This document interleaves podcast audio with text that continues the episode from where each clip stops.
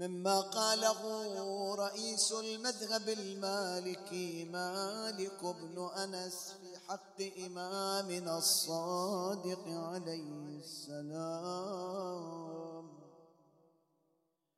قال ما رأت عين ولا سمعت أذن ولا خطر على قلب بشر.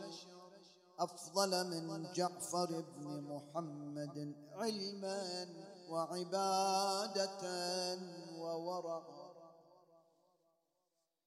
وما رؤي إلا في إحدى حال من ثلاث إما صائما وإما قائما وإما ذاكرا لله تعالى. طيبوا مجالسكم. ذكر محمد وآل محمد.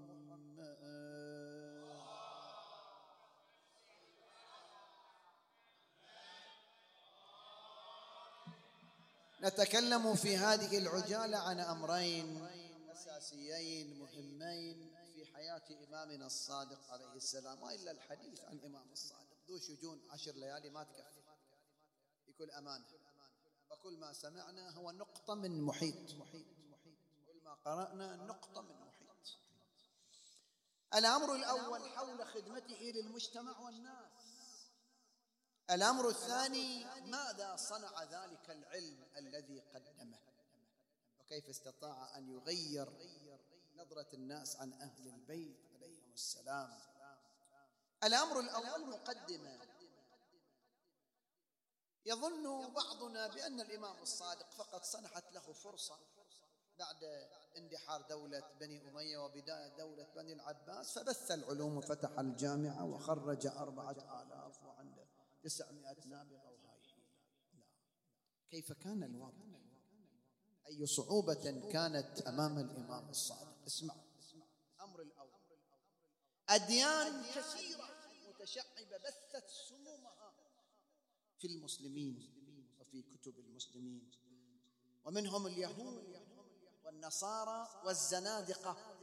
على رأسهم أبو شاكر الديصاني بالكريم بن أبي العوجاء بالملك البصري. اللي الإمام بينه وبينهم مناظرات يفند فيها آراءهم واستطاع أن يبعدهم عن بث سمومهم في الدين. اللي يريد يحب أكثر يقرأ موسوعة الإمام الصادق باقر شريف القرشي رحمة الله عليه أجمل ما كتب من حياة الإمام الصادق عليه السلام. مذاهب زيدية كيسانية. سفيان الثوري عنده مذهب عامر الشعبي مذهب أبو حنيفة النعمان مذهب سفيان ابن عيينة مذهب حسن البصري مذهب. كل هذه مذاهب بثت آراءها في زمن الإمام الصادق أيضا. كذلك بعض الأفكار الدخيلة خوارج معتزلة مفوضة جبرية وما إلى ذلك. انقسام الناس وانشقاقهم وابتعادهم عن أهل البيت فلا يرووا عن أهل البيت ولا يأخذوا من نمير علمهم الصافي. غرباء عن هذا الدين. الإمام الصادق جاءت مدرسته ليست كباقي المدارس. قرآن وفقه وأصول وعقيدة وفلسفة ولغة. حوت. ما لا يعرف من العلوم. ما كان معروف مثلا علم الفلك. من يتكلم عن الفلك؟ علم النجوم. علم البحار.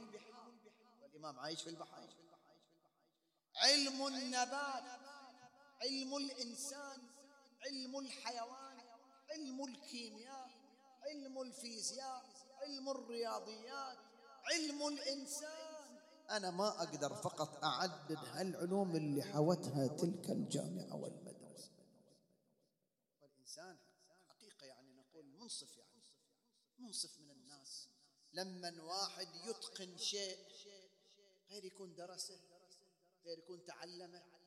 هسه واحد ممكن يتكلم روسية بغير ما يروح روسيا ويدرس شلون؟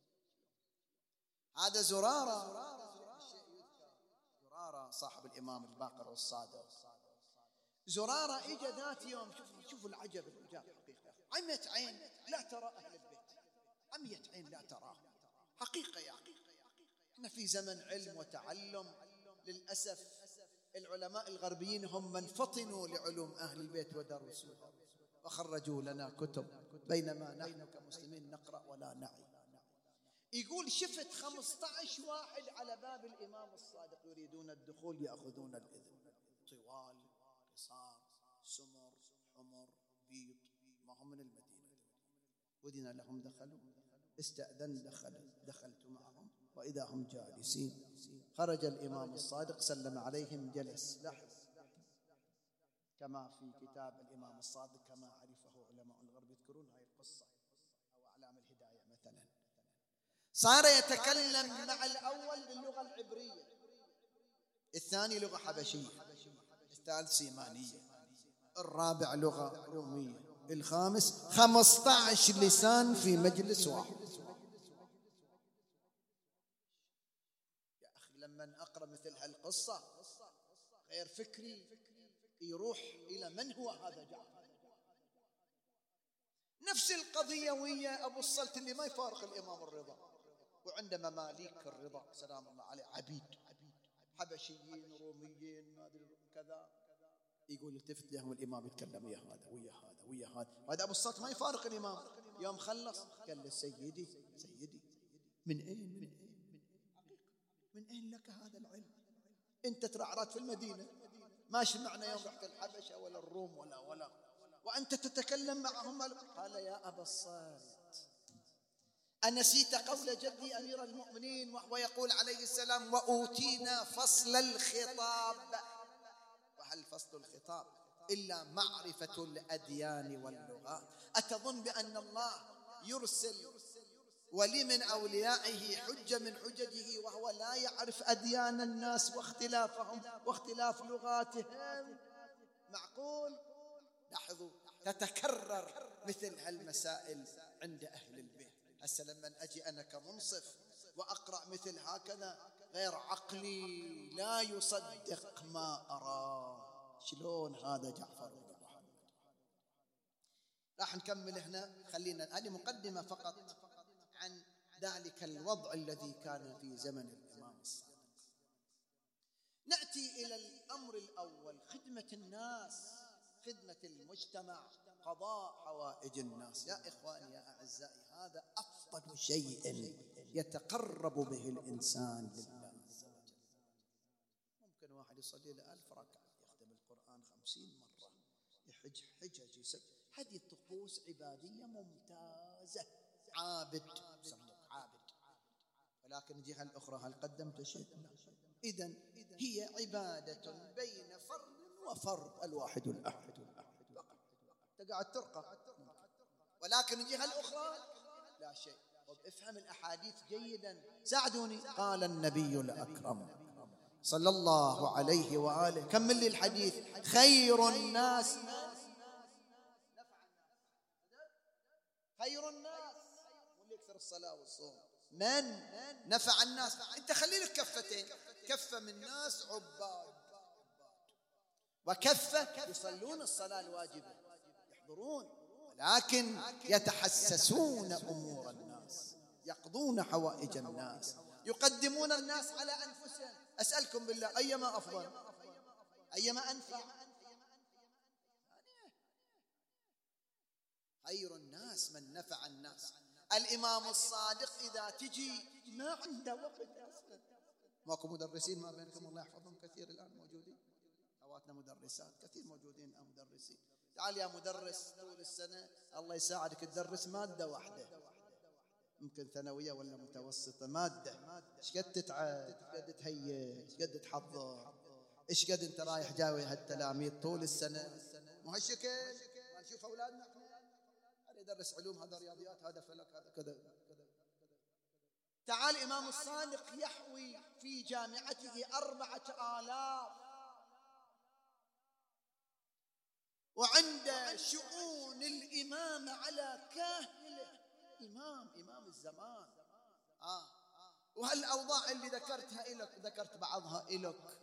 يا وقت عنده بعد يصلي الصلاة الطويلة ويتعبد. ويصوم ويتصدق وما ينسى الناس وحوائج الناس. سباق في كل خير.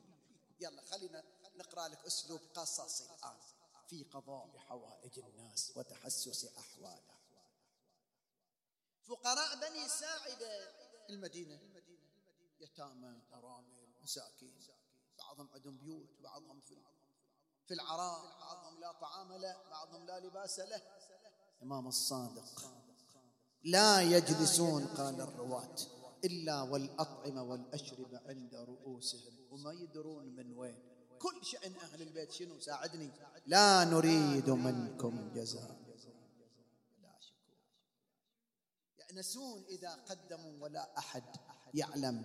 وبالمناسبة ترى يقدمون إلى بعض أقاربهم. مثل إسماعيل بن جابر يقول الإمام علي خمسين دينار. ادفعها للعلوي الفلاني. ترى محتاج. وإذا سألت لا تقل له من جعفر بن محمد. قل له من فاعل خير يودي له يقول له تعال أنت. أنت مرة تجيب لي مال وافر. من عندك؟ قال لا. قال إذا من قال هي من فاعل خير. ما تقول لي من هو الفاعل الخير؟ قال أريد وجه الله شو يقول هذا العلوي؟ جزى الله هذا الرجل خيرا ولا جزى جعفر بن محمد خيرا. فإن له مالا وافرا ولا يصلنا بشيء ونحن من رحمه. هل ينزعج؟ عادي من جد أمير المؤمنين. وأم فاطمة. إخواني أكو شيء حقيقة أقول لكم سامعين مليون مرة أنا لكن أنا وياك الليلة أريد من عندك نص دقيقة تفكر بس. مليون مرة سامعين مليون يمكن قليل. ويطعمون الطعام لحبه. مسكينا يتيما ما أحتاج أتكلم أنا. سورة هل أتى ما قضية الحسن حسين يوم مرض معروف إخواني اسمعوها جيدا عفية على فاطمة بنت محمد. محمد حقيقة حقيقة. صايمة وجهالها صايمين وحاطة إفطار إلى أولادها. زوجها يشيل الطعام كله يعطيه المسكين واليتيم والأسير. ثلاث ليالي وما تعترض بكلمة واحدة طبق علينا إحنا أنا مو أنت إن شاء الله أفضل كثير عندي شوية طعام عندي مال وجايبني فقير. يلا يا من العيال أعطيه كل الطعام. أعطيه كل المال اللي عندنا تخليك قول لي قول لي تخليك. تسكت. تسكت ناخذ طعام أولادها وحليبها والمال اللي عندها ثلاثة أيام ياتون على ماء القراح ويشيل علي السفرة السفرة اللي قدامهم اللي بيفطروا عليها صايمين طول اليوم. ويدفعها للمسكين واليتيم والأسير. وهي ساكتة. تعرف بأن علي لا يتصرف إلا بالحق وجهالها يتضورون جوعا يا مرأة يا أسرة هذه ترى إخواني الآية التالية ما قالها عليه ولا قالتها فاطمة. ويطعمون الطعام. من اللي قالها؟ الله تكلم عن قلب علي وفاطمة. لأن فيه الإخلاص. ويطعمون الطعام على حبه مسكينا ويتيما وأسيرا.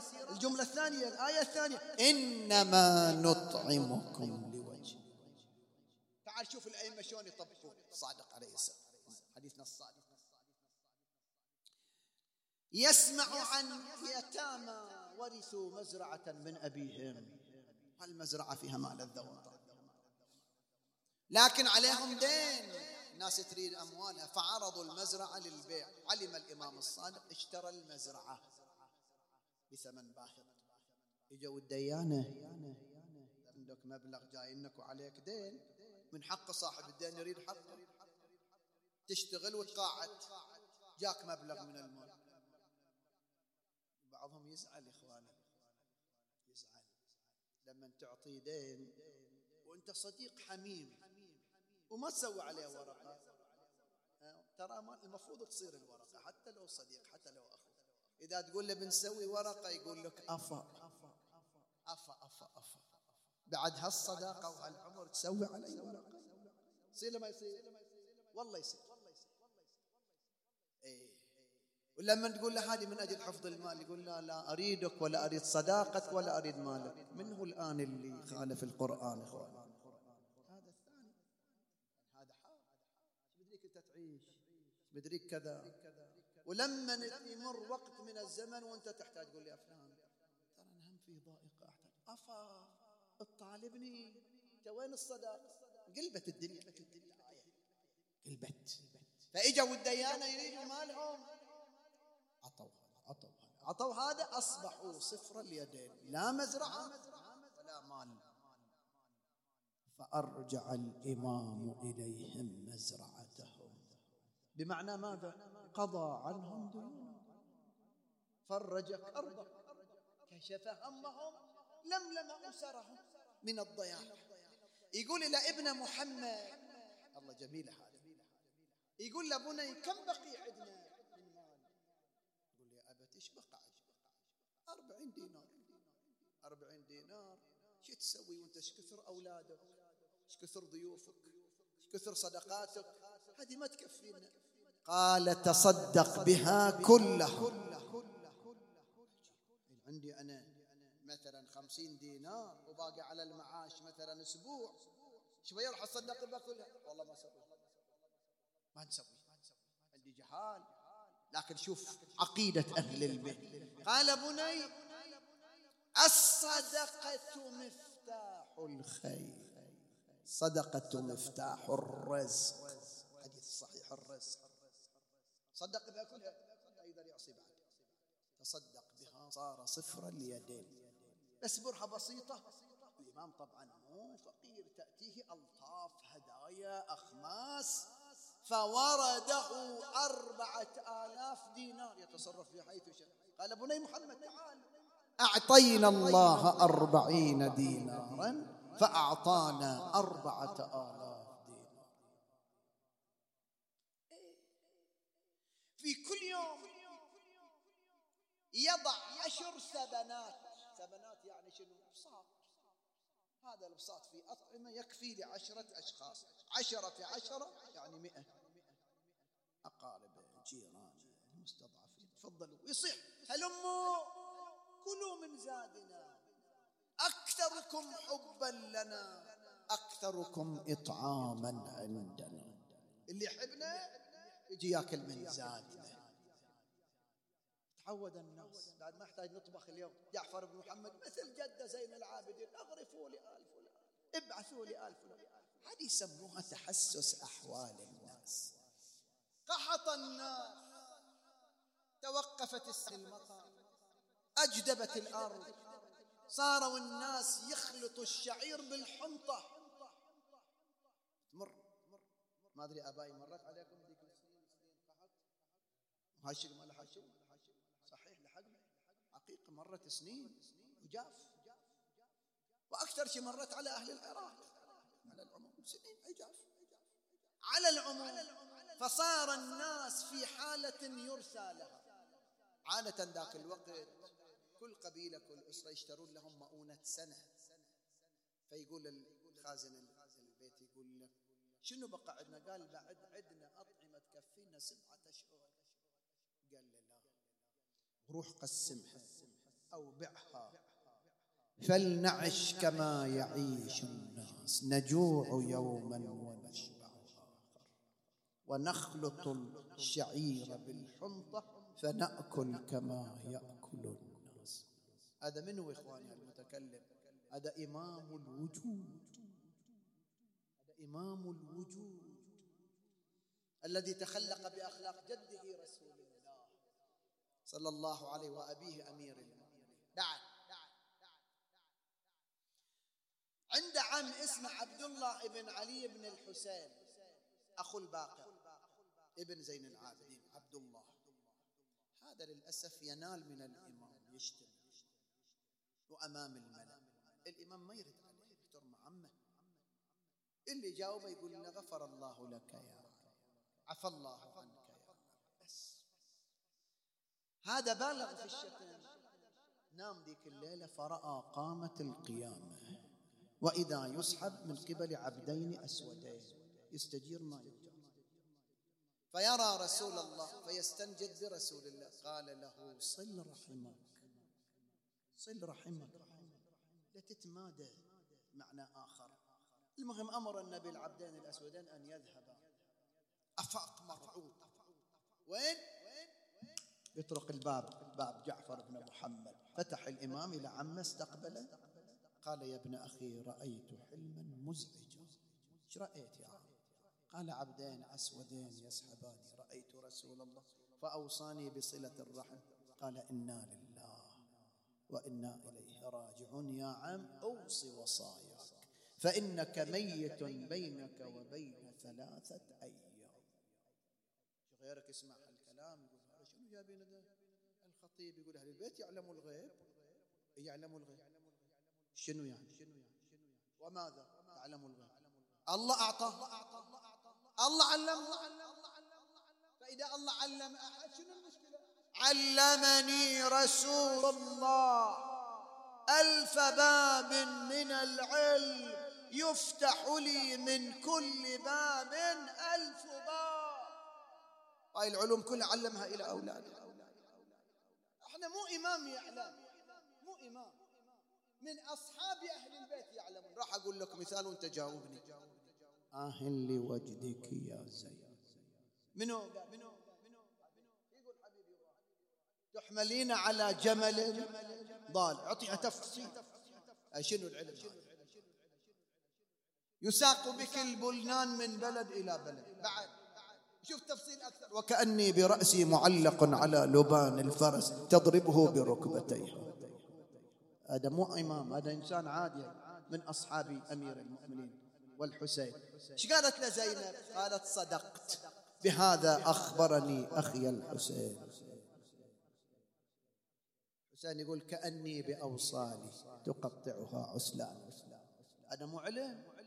من وين؟ النبي أخبر بمغيبات كثيرة وصارت. ألف لام ميم غلبت الروم في أدنى الأرض وهم من بعد غلبهم. أخبر وأخبر وأخبر صار قال بتصير واقعة كربلاء وبنقتل ابني الحسين في كربلاء واللي بينصروه كذا واللي بيصير عليه كذا. إخبار. الله فالإمام الصادق يقول له أعهد عهدك ثلاث أيام صار يبكي العام. قال علي دين. وعندي عيال قال دينك ديني. هذا اللي شتمه طول العمر. وعيالك عيالي نفس القضية مع الحسن بن الحسن الأفطس عبد الله بن الأفطس من أولاد الحسن. هذا حمل السيف يريد يقتل الإمام الصادق. قالوا حمل عليه بالشفرة يعني يريد يقتله بالسيف لكن يوم يجي يموت الإمام الصادق من جملة من أوصى لهم من ماله أن يعطى الحسن الأفطس من ماله. قالت للجارية يا أبا عبد الله أتعطي من حمل عليك بالشفرة اللي حاول يقتله؟ قال ألا تحبين أن أكون ممن قال الله تعالى فيهم والذين يصلون ما أمر الله به أن يوصل؟ هسه بينك وبين ابن عمك كلام خلاف. جاره ما أدري منه. أما أن يلتم الشمس هو ما يريد أنت روح حتى لو طرد. كن أحسن منه هكذا يريد منا أهل البيت. أذكر إخواني من شيء ما استفدته في بعض خدمة الحسين في المدينة. جميعا إن شاء الله. أجلس في المدينة عن أهل المدينة الطيبين أمثالكم. قال لي واحد يا مولانا ترى فيه نفي. الحضور بعض النغرات بين الإخوة. إخوة ما يحاكوا أخوتهم. إخوة عندهم مشاكل ويا خواتهم وكلهم موجودين. استغل فرصة لو نصيحة شوي بتحاول بالعكس أحب هذا الشيء. هذا واجب عليه. هذا من بر الحسين هو بس دمعة وبس. عبرة وعبرة. الله يعلم. حولت كنت بتكلم عن أم البنين وكذا حولت على صلة الرحم وقضى حوائج الناس وإلى آخره. المهم تكلمت ما يرضي الله دقائق معدودة. والله وأنا على منبر الحسين انتهيت من المجلس وإذا أسمع صراخ. نسوان ورا نحط لهم ستارة. نسوان كثيرات ورجال موجودين. صراخ عويل. رجال تبكي نساء تبكي. صاير إن شاء الله ما قلنا شيء؟ قالوا لا. هذه عائلة متخاصمين. خلصت من المجلس قام الرجال يتسامحوا ويا خواتهم. قلت الحقيقة.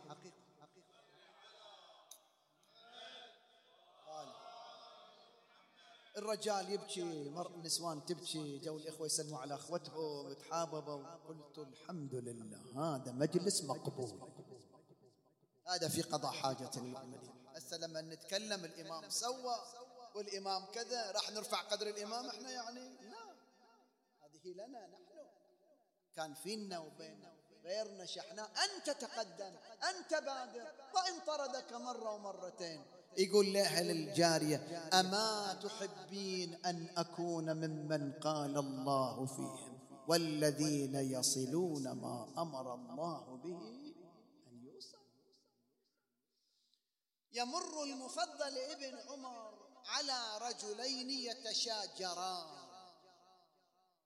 شاف هذا يشتمها باقي له شوية كل واحد يصنط الثاني بلغتنا الدارجة. وإذا هما أخوان إخوة اثنين. كل واحد شاب في الثاني واعطيني واعطيني. قال ما الخط؟ بيكم؟ قال هذا أخوي. أخوي شابك اخوه قال أخذ ميراث أبي ولم يعطيني حقي قال ليش ما تعطيه قال ولا اعطيه اتق الله قال ولا اعطيه قال زين أنت إيش قد تريد معنا قال له كذا ألف. لي حقي لعيالي ما أعطاني. قال زين أنا لو أعطيك هذا النزاع ينفع قال إيه أنا شريك. أنا أريد حقي زوجة منك ولا منك لكن أنت مالك ذنب قال راح جاب صرة من المال أعطاها إلى هذا الأخ الثاني. قال له تفضل هذا حقك؟ قال وين هذا؟ قال لي لحظة هذا مو من عندي هذا من جعفر بن مريم قال لي إذا رأيت أحد يتخاصم من أجل مال ففض النزاع وادفع لهم من مالي الخاص. هذا من إمامكم جعفر بن محمد ولو أردت أن أسحب في الكلام مع شغله مع ما ألم به من أمور البرية والرعية إلا أنه لا ينسى دوره في خدمة المجتمع وخدمة الناس. نأتي إلى النقطة الثانية بشكل سريع. هذه نصيحة قدمتها وأقدمها لنفسي أيام الإمام الصادق عليه السلام ومهمة جدا. اللي إحنا ما نشوف عند باقي الفئات ينقلون تراث الإمام الصادق جامعة الإمام الصادق فكر الإمام الصادق علم الإمام الصادق. ما يخفى يعني ما يخفى. ملأ الخافقين. يقول عنه الشيخ المفيد روى الناس عن الإمام جعفر بن محمد ما سارت به الركبان وحمل إلى جميع البلدان. تسعمائة نابغة. كل واحد يقول حدثني جعفر. أربعة آلاف. مو كلهم شيعة ترى. حتى من غير الشيعة إجوا. هذا اللي قاله مالك بن أنس اللي شو بدأت بالحديث. ما رأت عين ولا سمعت أذن ولا خطر على قلب بشر أفضل من جعفر بن محمد. علما وعبادة وورعا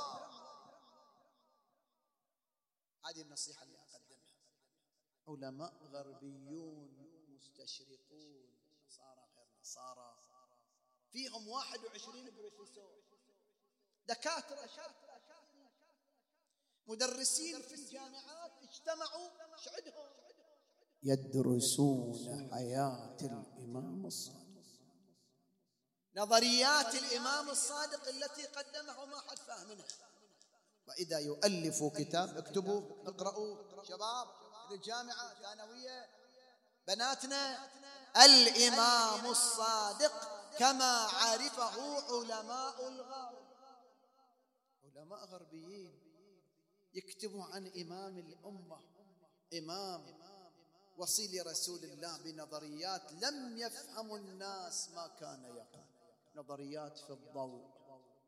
نظريات في الدورة الدموية نظريات في انتقال الفيروس عبر أمور أخرى نظريات في الرضاعة نظريات الكتاب هذا كله مليء بنظريات علمية اللي اجوا ترجموها وجوا علماء آخرين يبينوا لنا ماذا كان يقصد الإمام الصادق عليه السلام. موجود. كم قيمته في البحرين؟ ثلاثة دنانير ونص. واجد. ما يحويه كنوز الدنيا. واللي مألفينه مو واحد واثنين. بروفيسورات دكاترة مدرسين في الجامعة وألفوا أولا باللغة الفرنسية وترجم إلى لغات شتى كثيرة. هذا مو يفهمها كل واحد يفهموا أولادنا في الجامعة وفي الثانوية هذه الكتب اللي تقرأ. ولا قاعد على الموبايل بالعشر ساعات وتيك توك وواتساب وفيسبوك إيش طلعت؟ اللاعب الفلاني والممثلة الفلانية وإيش سويت؟ ولا لكن تعال اقرأ شوف التراث. منها نظرية مثلا الرضاعة. يعني شنو نظرية الرضاعة؟ وهم مثل ما قلت في المجلس الآخر فيها لطيفة صارت لي في البحرين. الإمام الصادق يقول إلى مرأة اسمها أم إسحاق. يا أم إسحاق إذا أرضعت ابنك ارضعيه مرة عن اليمين وعن الشمال. نوعي نسوي نسواننا تسوي. ليش لكن؟ قال لأن في أحد الثديين شرابا وفي الآخر طعاما. الآن لما نسمع الكلام إخواني حتى نسوانكم الآن يمكن يسمعون إذا أكو نسوان يقول هذا الملم وين جايبين هو حليب. ما شكل؟ قلنا حليب من حليب. الإمام يقول طعام وشراب. شلون يطلع بسكوت يعني؟ فهاي القضية كنت ناقلينها في يمكن في عالي ما أذكر يعني تقريبا في عالي. كانوا في بعض الآباء قاعدين من من قالت هالشكل؟ قاموا يتهامزوا. أسمعهم. لكن ما أدري وش بس يطالعوا ويتكلموا. واحد يقول الفاني وين جايبين إنت؟ وش يقول؟ قلت هايبه قال لا ما ما يخالف سكتنا. حاول تواصل اطعميه فإن في أحدهما يشرب قال عواد. المهم تهامسوا وتهامسوا أنا في قلبي لكن ما أهل واحد منهم ما تحمل بعد طلعها. قال إيه؟ واحد حليب واحد هريس صلى على محمد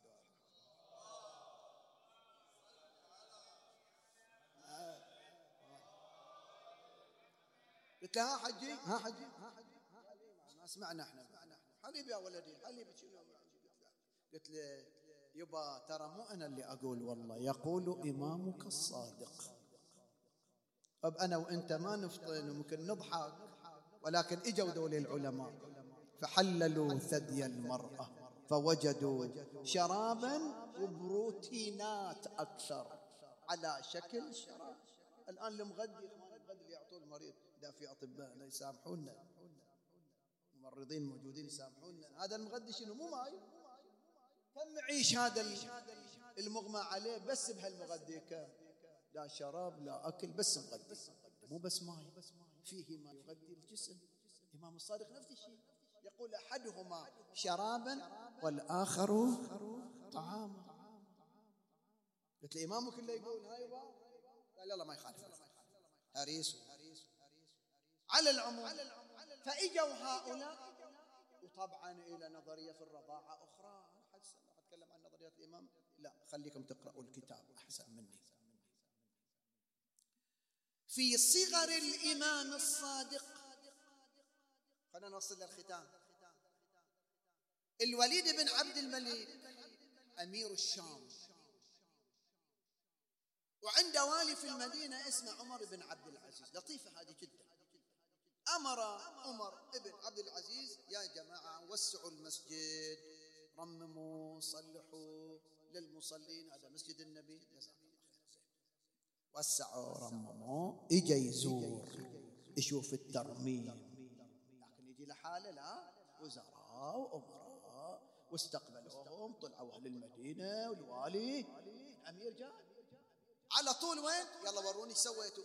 كان هناك حلقة علمية. ومن بينهم رجل عالم صاعد المنبر وحوله عمائم يكتبون ويناقشون. حلقة علمية.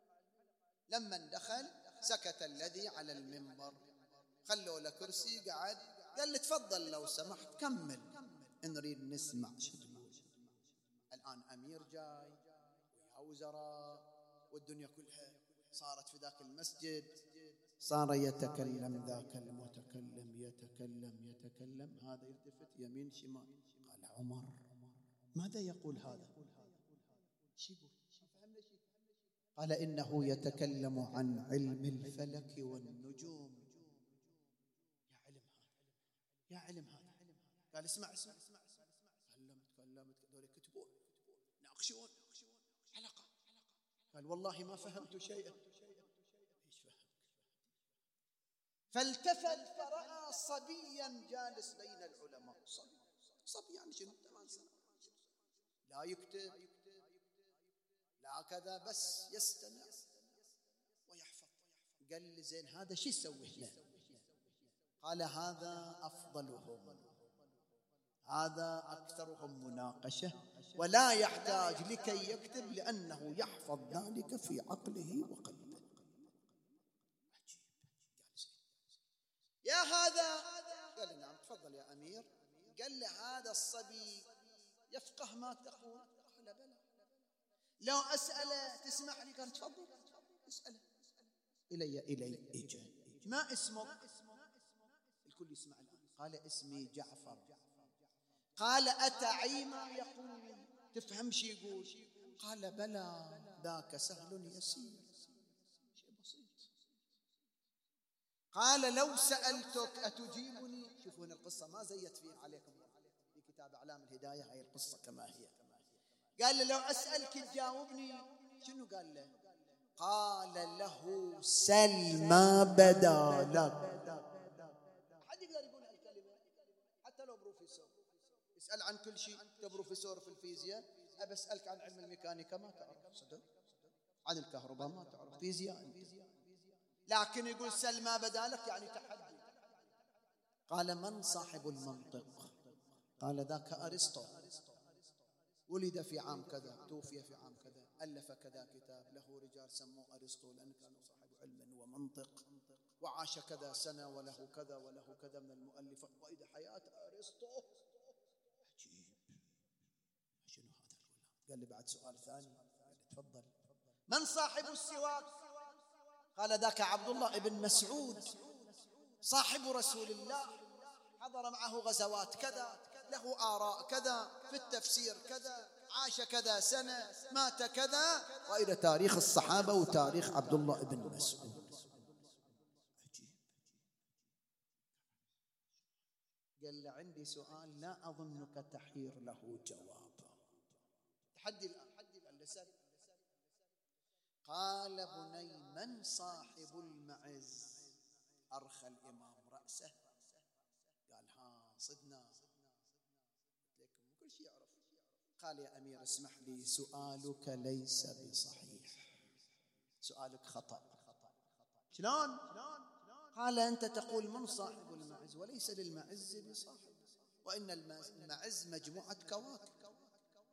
مجموعة كواكب بعدها عن الأرض كذا تخرج في سنة كذا تغيب في كذا بعدها عن الأرض كذا. وإذا تاريخ كواكب وشموس وأفلاك في دقائق معدودة من أنت؟ منه قال أنا جعفر وذاك أبي محمد.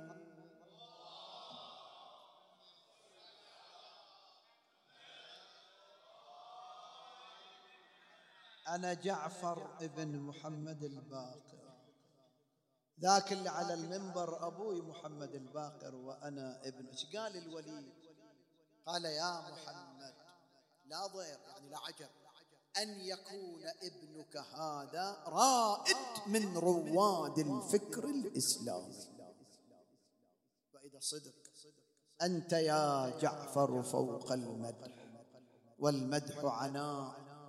إنما الأشراف أرض ولهم أنت سماء جاز حد المدح من قد وصفته أو مدح ولدته الأنبياء. وإذا يملأ الخافقين علما. فكرة. ما أتى أحد قبله بمثل ما أتى به. فتشوف رؤساء المداخل أبو حنيفة تلميذ الإمام. مالك تلميذ أبو حنيفة. الشافعي تلميذ مالك أحمد بن حنبل تلميذ الشافعي منو الهرم الأعلى؟ وجعفر وجعفر تطلع لي مسلسل أبو حنيفة النعمان ثلاثين حلقة والإمام الصادق ممثل عادي. يجي يطرق الباب يقول اشرح لي هذه الآية وبين لي هذه المسألة بينما العكس لولا السنتان لهلك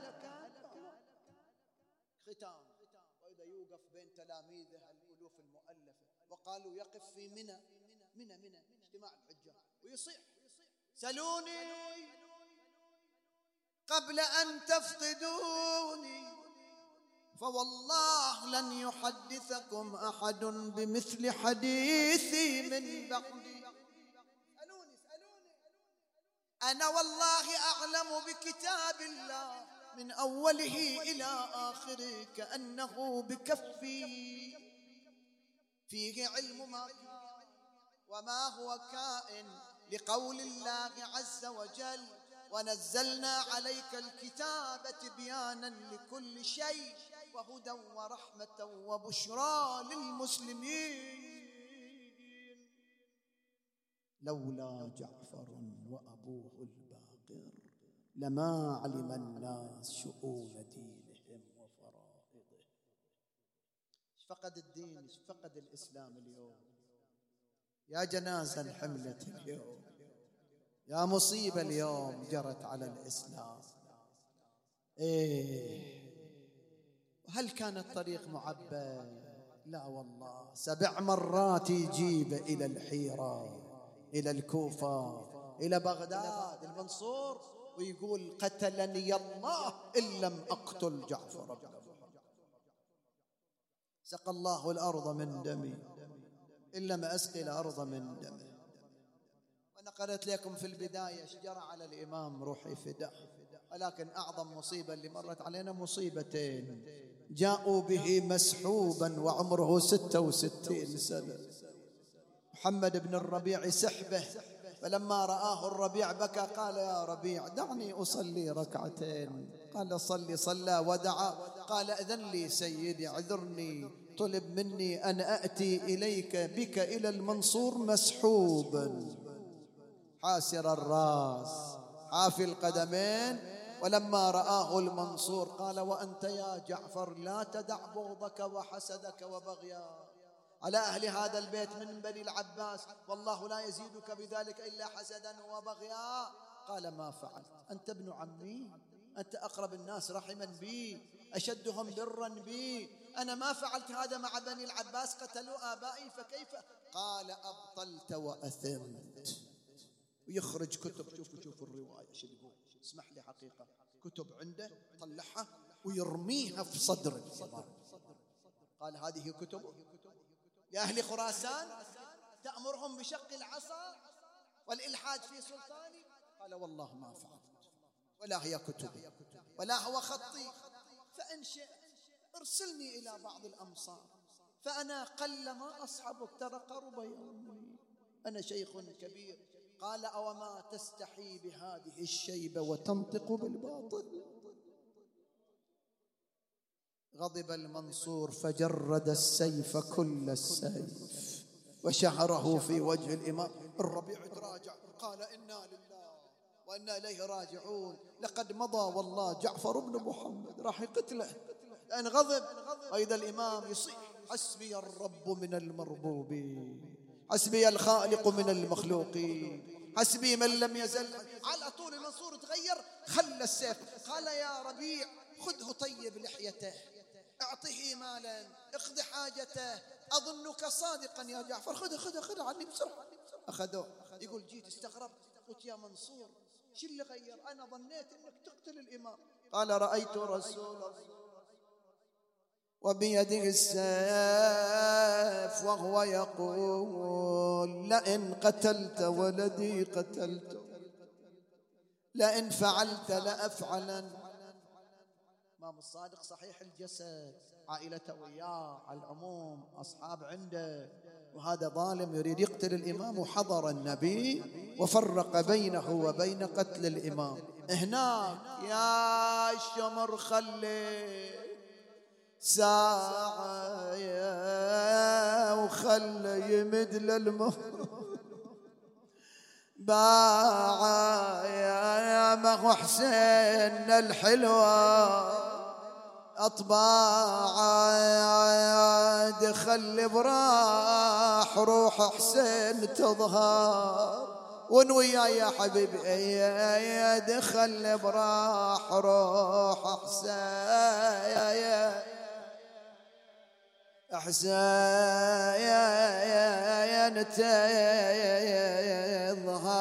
ويلي تشم بحسين وتقلب بجرحه ولن الشمر يدفعها.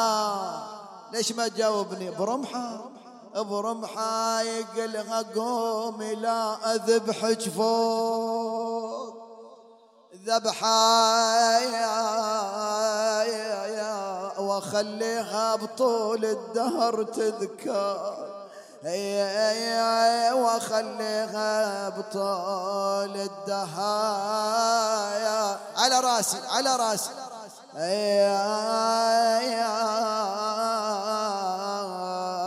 تذكر أنا أعرف شلون أوصل لأبياتكم. يا شمر شيل السيف عن باقي هلي.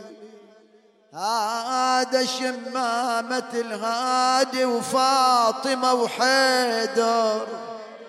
آه من بعد عينه وين واللي ما بقى لنا ولي والرجس ما راقب الله وظل حزة برقبته.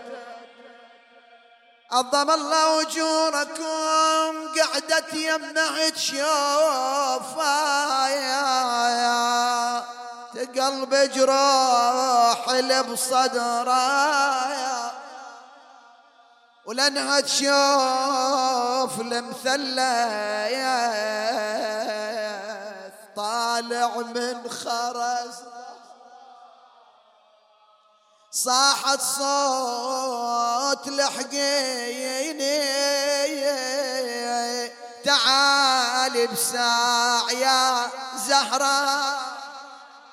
أخويا على الثرى طايح. عاري محزوز الوريدين فتح العين حسين عيونه وإذا يرى زينب أمامه انهض يا خويا أبو علي نرجع للطنا نداوي جروحك بالعجايل قلبي ترى ذايب قالها يا زينب أي شيء؟ قلبي ترى انصار. يا الله سهم المثلث يا حزين القلب وجعايا. بس سمعت بقلب الولي بالسهم مصيوف ليش ما اسمع جواب أهل البحرين أهل الونة؟ يلا الختام ها. بس سمعت بقلب الولي بالسهم مصيو صرخت وشحقت والدمع. بالخد مسجور شنهي يا خويا حاجته يا نور القلوب. شو تريد أبو علي؟ قالها ثلاث حاجات.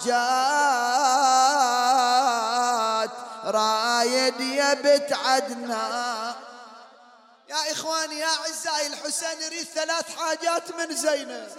وإن شاء الله زينب ما تقصر وإذا قصرت أنتم لا تقصرون إن شاء الله. لا تخلي الحسين يريد شيء وما نعطيها. وحدة يا زينب ماي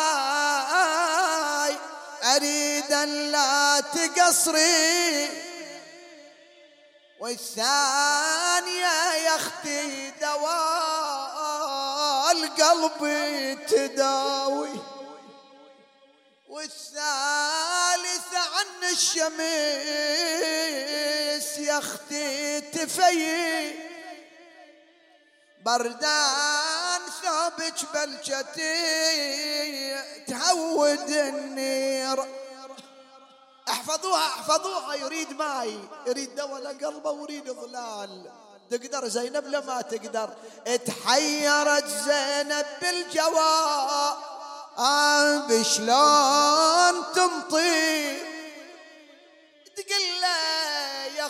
الماء. تدري بيدي يعلى أني هم عطشانه مثلك ومنين أجيب لك دواء؟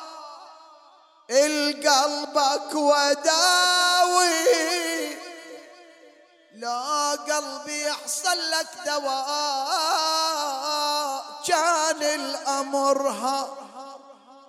ماي ما عندي. دوا لقلبك لا هد قلبي لفت قلبي وداويك. من اللي يذكر الحاجة الثالثة؟ إن شاء الله تقدر. ريد ماي ما عدها دواء ما عدها الثالثة سهلة. شنو هي؟ أريد ظلال. زينب ترى ذايب من الشمس خدي. ويابس من العطش كبدي. والتراب أحرق لزندي. أريد ظلال. وإذا بيتصيح خويا. تنزل الماتم والله يا خويا لفيلك بداية.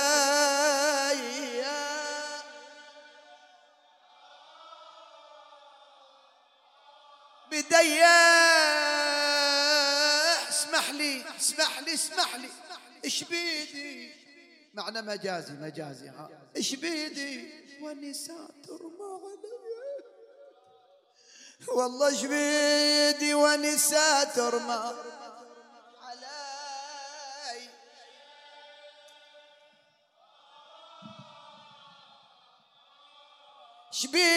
شبيدي ونساء ما علي. الآن عرفت الخطباء يقولوا للإمام ليش تبكي على دار حرقوها؟ نبني لك غيرها. قال تظنون ابكي على الدار اللي حرقوها. أجل. زينب لو تدروا عن زينب عمت شلون حالتها؟ آه. من صاح العدو بصوت حرقوا عليها خيمتها. طلعت والعدو يركض يريد يجر عبايتها. آه طلعت والعدو يركض يريد يجر عبايتها. ويضربها العدو بصوته وليها موسد التربة. والله اسمحوا لي أنا شوية يعني ما أدري شو مسوي يعني بكل أمانة متجري متجري ها. يل تنشدني ليش أبكي؟ ما تدري عن اللي شاع زينب بنت علي زينب ظلت ما عليها قناع